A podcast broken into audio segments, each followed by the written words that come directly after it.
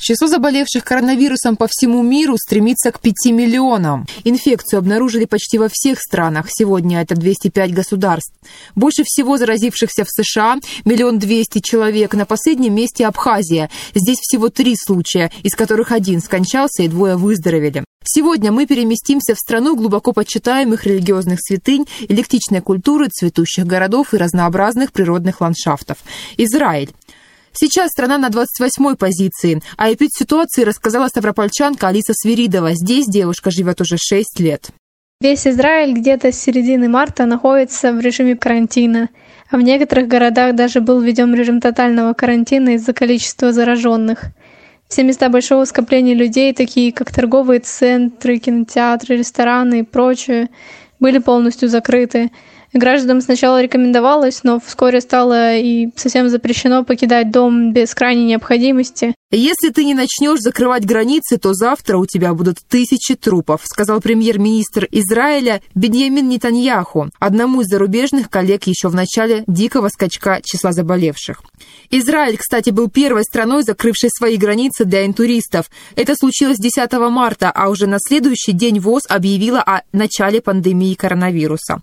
На обязательный двухнедельный карантин здесь отправляют всех прибывающих в страну, будь то туристы, бизнесмены или паломники. При этом страна полностью закрыта для двух десятков государств. В их числе Китай, Италия, Германия, Франция, Таиланд, Иран, Испания, Швейцария и другие. России в этом списке нет.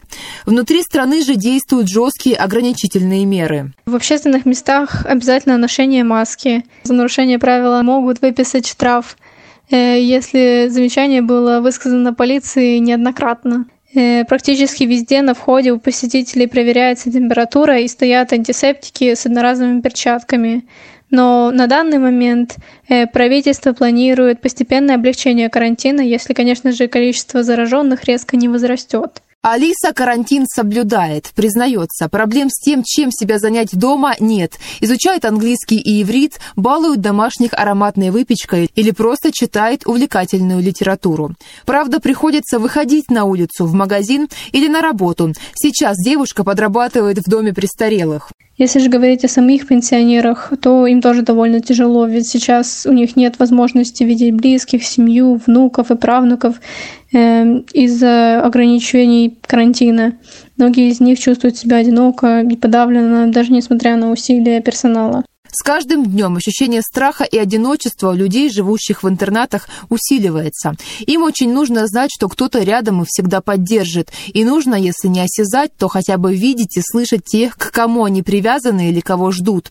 Но пожилые люди – самая уязвимая категория, для которой вирус может стать фатальным. К счастью, случаев коронавируса здесь нет. Сотрудники готовы сделать все, чтобы сохранить своих подопечных. Могу сказать точно, что у нас в Доме престарелых работники чувствуют большую ответственность ответственность и давление, ведь только мы можем принести коронавирус извне. Конечно же, начальство принимает все меры, чтобы этого не допустить.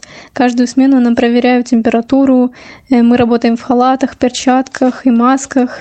Также везде стоят антисептики, чтобы всегда можно было продезинфицировать руки. Первые недели в стране катастрофически не хватало средств индивидуальной защиты. В Израиле проводится срочная внеплановая закупка медицинского оборудования по всему миру. Некоторые крупные частные компании обеспечили поставку партий трикотажных масок и аппаратов ИВЛ из-за рубежа. Число заболевших здесь более 16 тысяч человек, из них 10 тысяч уже выздоровели. Израиль считается одной из передовых стран по борьбе с коронавирусом и по заботе о своих гражданах. Теперь израильтяне сидятся стать первыми в мире, кто даст землянам вакцину от страшного вируса.